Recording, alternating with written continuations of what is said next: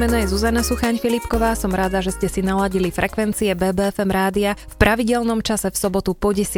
hodine. Počúvate reláciu Aj toto je Bystrica. Mojím hostom je pán Roman Rauš, zástupca zborového vodcu 89.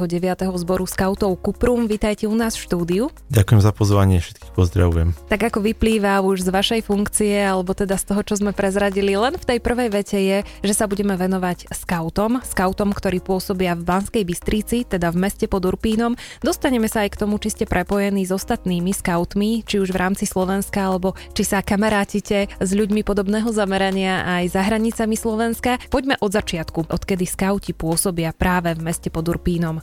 No tak uh, ja nadviažem na to, že či sa kamarátime aj s ostatnými, keďže ja som pôvodne prišiel z Nitry a tam som skautoval 20 rokov, takže kamarátime sa kade tade.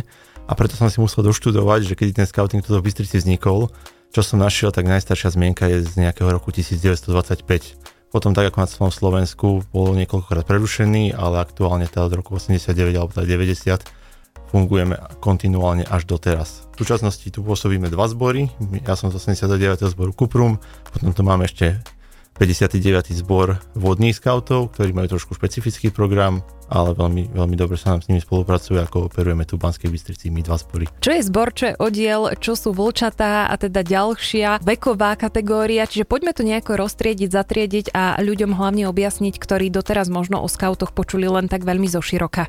Takže scouting ako hnutie v podstate má svoju štruktúru pevne danú a môžeme začať z jednej alebo z druhej strany ja by som to poňal tak, že celosvetový scouting je v podstate zložený z rôznych ako národných skautských organizácií a tou našou je slovenský scouting. Slovenský scouting je potom delený ďalej na oblasti, ktoré sú tvorené zbormi. Zbory sa delia na menšie štruktúrne jednotky, to sú oddiely a oddiely sú tvorené družinami a družiny už tvoria jednotliví skauti, ktorých potom rozdielujeme podľa vekových kategórií a to sú už tie spomínané vlčatá alebo včielky, čo sú naši najmenší, zhruba v tom veku nejakých 6 rokov.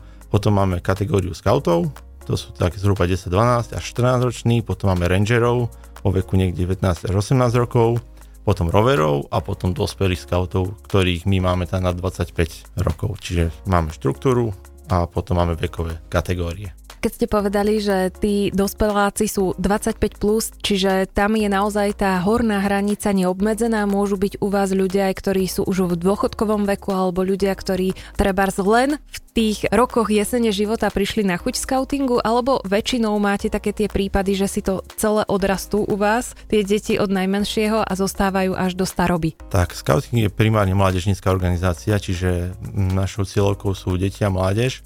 Čiže väčšina scoutov je tak, že príde v tom nejakom detskom veku, potom sa celé odrastú a potom čas z nás ostáva pri scoutingu aj v dospelosti, lebo napriek tomu, že sme mládežnícká organizácia, tak bez tej pomoci dospelých by to nebolo reálne.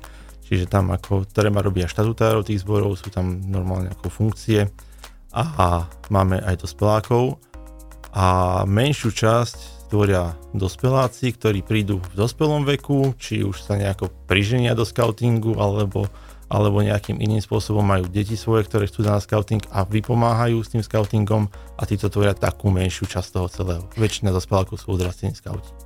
Aj po hudobnej pauze počúvate reláciu Aj toto je Bystrica. Mojím hostom je ešte stále pán Roman Rauš, zástupca zborového vodcu 89. zboru skautov Kuprum. My sa v tejto chvíli budeme venovať vašej náplni alebo cieľom, ktoré plníte a hlavne tomu primárnemu, za akým účelom vôbec skauti vznikli a fungujú. Pôvodne skauti vznikli a fungujú celé roky na poput generála Baden-Povela, ktorý si vyskúšal prácu s mládežou a mladými chlapcami počas burských vojen v Afekingu zistil, že to je celkom, celkom dobrá veková kategória, s ktorou keď sa dobre pracuje, tak vie byť prínosnou. A v súčasnosti tie úlohy scoutingu sú v podstate taký celistvý rozvoj mládeže a, a osobnosti jednotlivých našich členov, či už po stránke duchovnej, fyzickej, spoločenskej a tak ďalej a tak ďalej. Je tam celý rad tých ako keby úloh a levelov, na ktorých scouting pôsobí a cieľom je teda hlavne práca s mládežou. Ja si to predstavujem ako práca s mládežou v prírode, a zameraná na to enviro.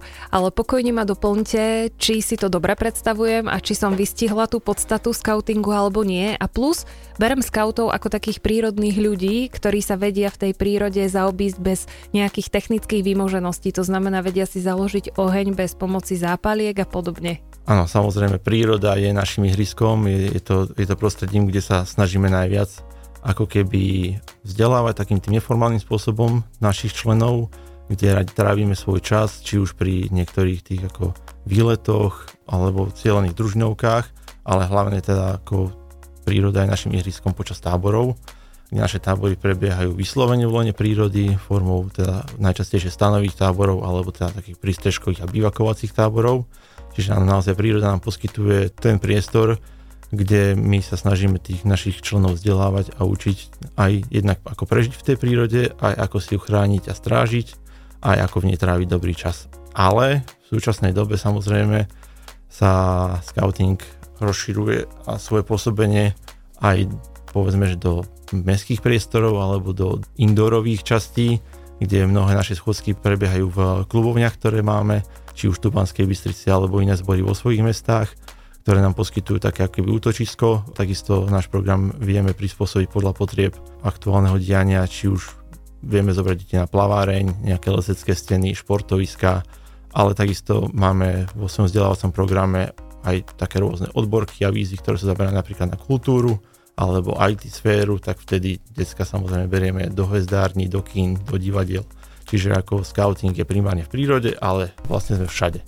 Keď ste spomínali tú klubovňu, ja som zaregistrovala na vašej sociálnej sieti, že máte nový priestor, z ktorého sa tešíte. Neviem, do akej miery to bola aktualizovaná správa, ale v každom prípade, keď je naozaj to počasie také buď nepriaznivé, alebo chcete byť vyslovene v interiéri kvôli nejakým aktivitám a úlohám, ktoré plníte, kde máte to zázemie, kde sa nachádza tá vaša klubovňa? Bude to už pomaličký rok, čo sme dostali nový priestor ale značnú časť minulého roka sme venovali jeho príprave, keďže to bola v podstate bývalá trieda na bývalej základnej škole na Magurskej, ktorú sme si potrebovali nejakým spôsobom pripraviť, zariadiť, ale vlastne od septembra tohto roku sme spustili činnosť aj v tejto klubovni, dovtedy sme pôsobili s našou klubovničkou v centre mesta v budove Ekopolisu, kde máme dva také malé priestory a kde sa stretávajú v podstate tie naše družiny, tie základné jednotky, scoutov v priebehu týždňa v rôznych časoch podľa toho, ako to vyhovuje buď tým radcom družín alebo deckám.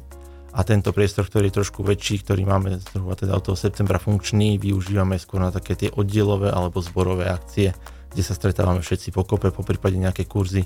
Naposledy sme sa tam stretli s pánmi ornitologmi pri príležitosti Dňa vtáctva a prešli sme si nejaké veci o, vtáctve v našich lesoch a okolí. Aká je periodicita vášho stretávania? Ako často sa teda združujete, či už v interiéri alebo v exteriéri? Tak tá základná periodicita funguje na úrovni tých družín.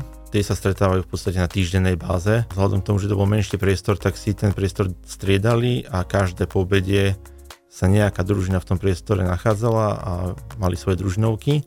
Čiže tie sa stretávajú týždenne, potom máme stretnutia na báze oddielov, Tie sú zhruba každé dva týždne a potom máme stretnutia celého zboru alebo akcie celého zboru a tie sú niekedy dvakrát, niekedy raz do mesiaca. Veľmi plynule môžeme prejsť na akcie, ktoré organizujete pravidelne. Mne sa najviac so scoutingom a scoutmi spája betlehemské svetlo, aj keď je to mimo teraz toho obdobia, ktoré prežívame. Betlehemské svetlo je určite akcia, ktorá je v povedomí širokých más na Slovensku, nakoľko sa jedná o celoslovenskú akciu do ktorej sa zapájajú kompletne všetky zložky slovenského scoutingu, preto má aj taký ten mediálny cvenk.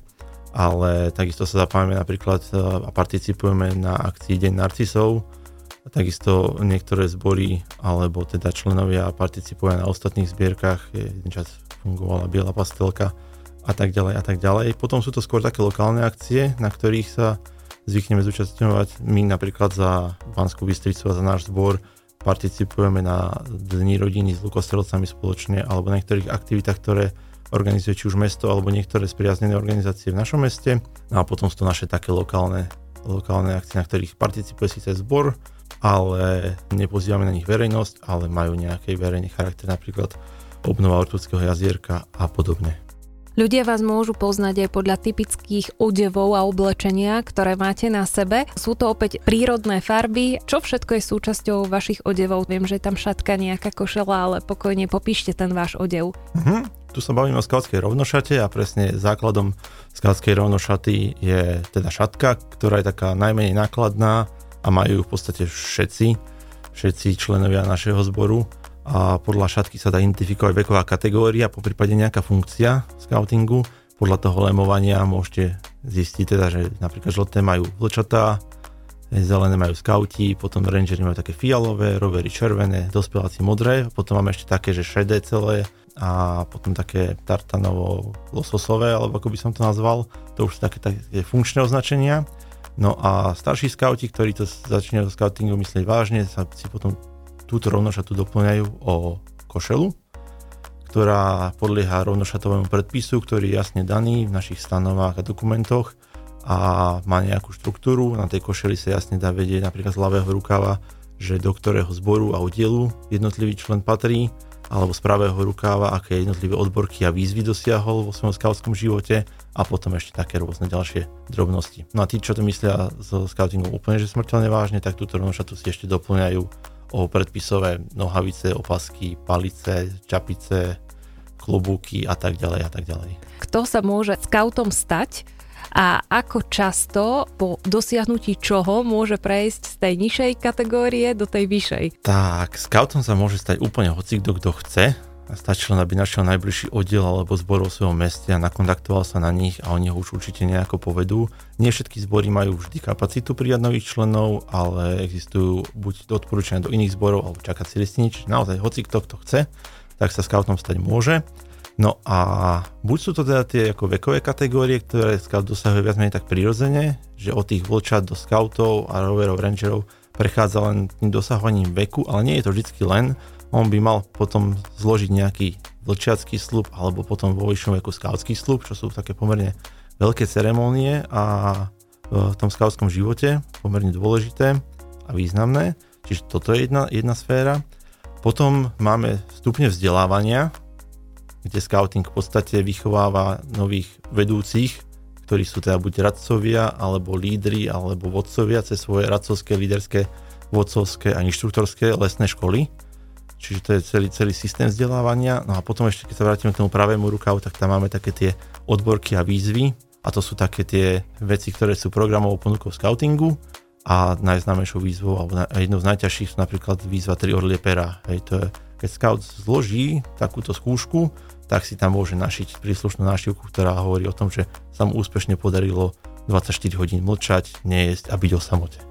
Hosťom relácie aj toto je Bystrica je Roman Rauš, témou sú skauti. Kto má predpoklad stať sa skautom telom aj dušou, u koho je teda predpoklad, že ho skauting bude naplňať celý život? Mm, ono by bolo strašne super, keby sa k nám pridávali len ľudia, ktorých to bude baviť, ale ja si myslím, že úlohou skautingu je práve osloviť všetkých a priviesť k tomu, že nielen za tým počítačom, ale kľudne aj za tým počítačom, ale nielen tam, ale dajme tomu v prírode, pri športe, v nejakej partii, že môže mať nové zážitky a podľa mňa úlohou scoutingu je hlavne ako vychovávať ľudí k tomu, aby boli samostatní v rôznych situáciách, aby chceli, aby boli zodpovední, či už občania, alebo členovia rodín, členovia spoločenstiev. Čiže naozaj ja si myslím, že príde sa môže hoci kto, nie všetci ostanú, ale myslím si, že keď je dobré vedenie scoutingu, tak ostanú mnohí. A potom sa z tých mnohých stanú práve, a to je cieľom scoutingu, vychovať z nich takých, takých ľudí, takých scoutov, takých povedzme, že ideálnych, ktorí zodpovedajú tým našim nejakým povedzme, že cieľom, predstavám. Predstavám, mm-hmm. hej.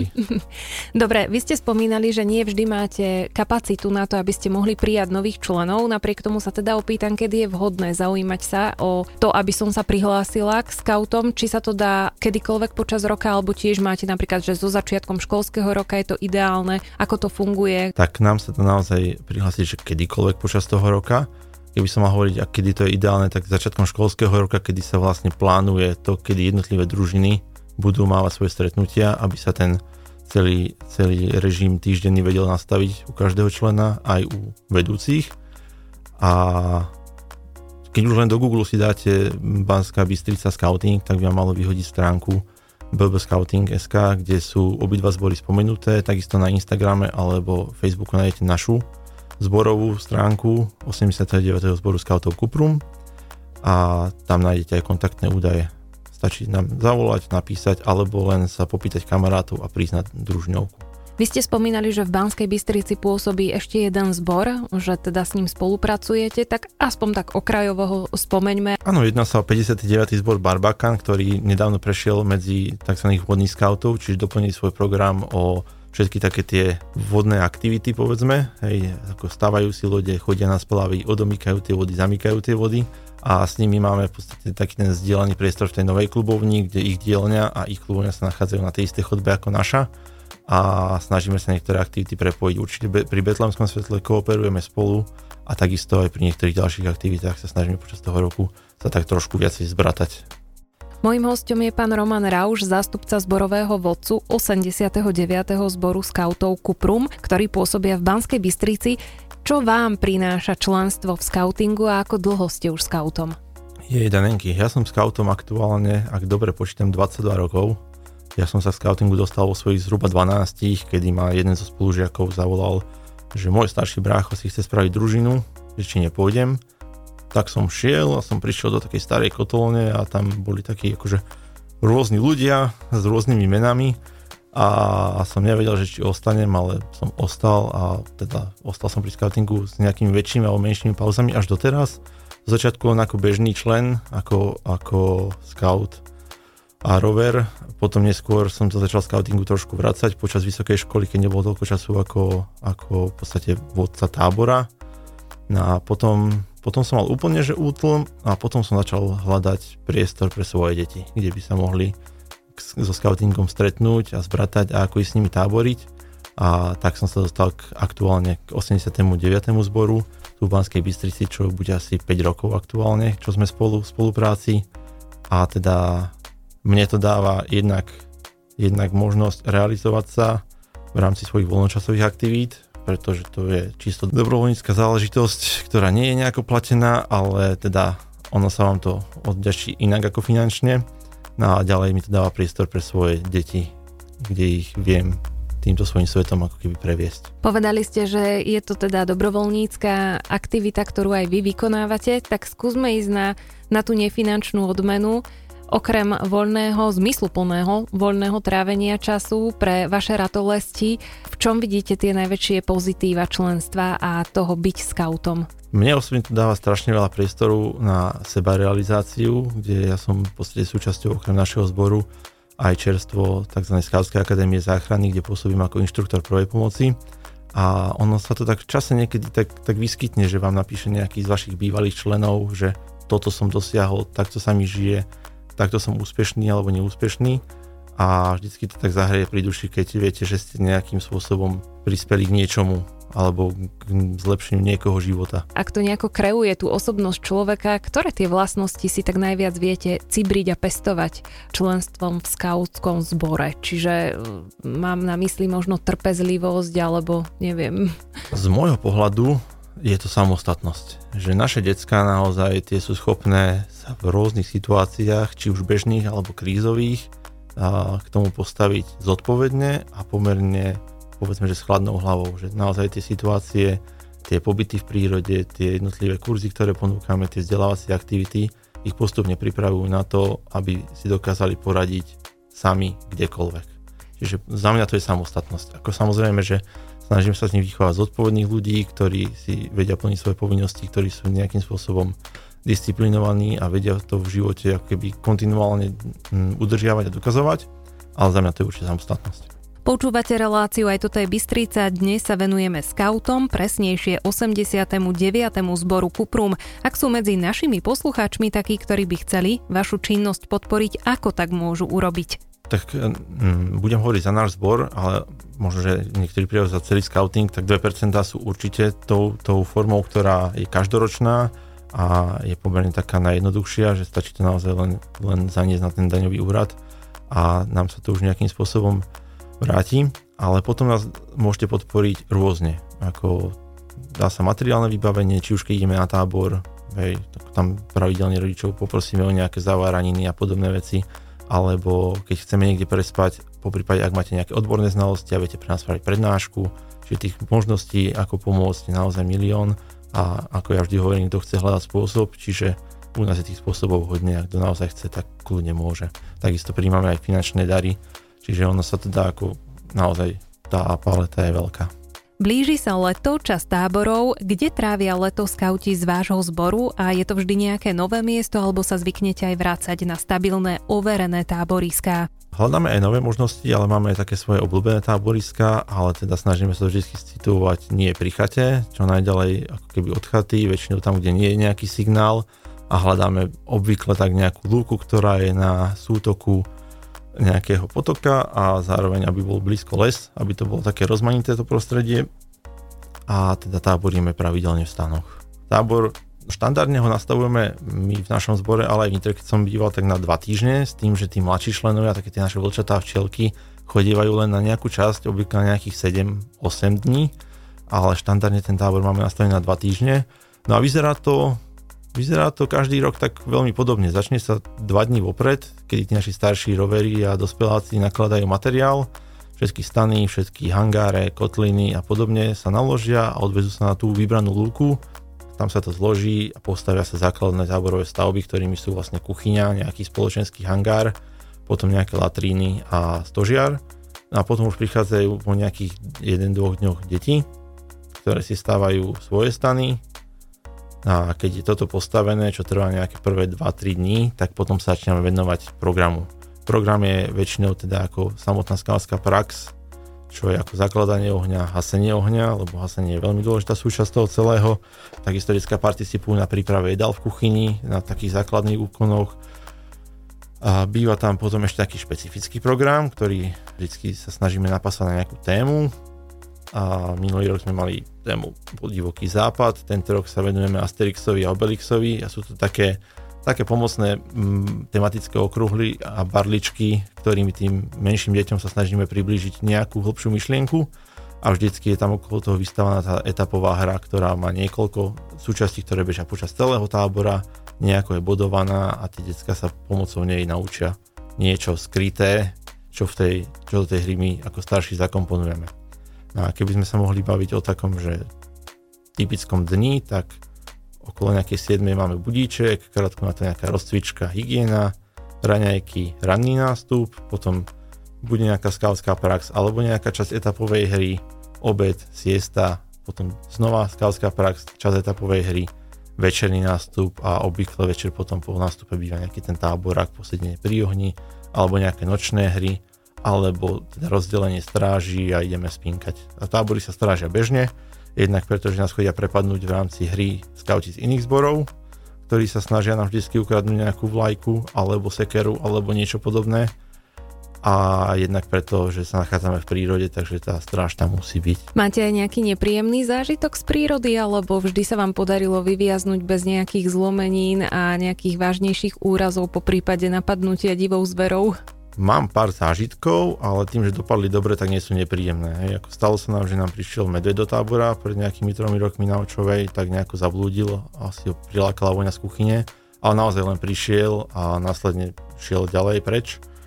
Niekedy vbehne nejaká líška alebo diviak, ale ako nestalo sa nám našťastie, že by bol nejaký vážnejší úraz. Aj úrazy, ktoré sa stávajú, sú väčšinou takého drobného charakteru a nič dramatického sa nám neprihodilo. Dúfam, že to tak aj dlho stane. Áno, ja vám toto chcem aj zapriať, aby ste mali len príjemné zážitky, aby ste svoje ratolesti, nielen teda myslím vaše v zbore a vaše detičky, ale aj tie budúce, ktoré sa k vám pridajú, vychovali za samostatných, zodpovedných a dobrých ľudí, ktorí majú radi prírodu a ktorí sú s tou prírodou, ako sa povie, zžití. Mojím hostom bol pán Roman Rauš, zástupca zborového vodcu 89. zboru skautov Kuprum v Banskej Bystrici. Ďakujem veľmi pekne za návštevu a ja som sa veľa nových vecí dozvedela o skautingu. Prajem ešte pekný deň. Ja ďakujem za pozvanie. Dovidenia. Počúvali ste reláciu aj toto je Bystrica. Moje meno je Zuzana Suchaň Filipková. Prajem ešte príjemný víkend. Do počutia. BBFM. BBFM. Naše Bystrické.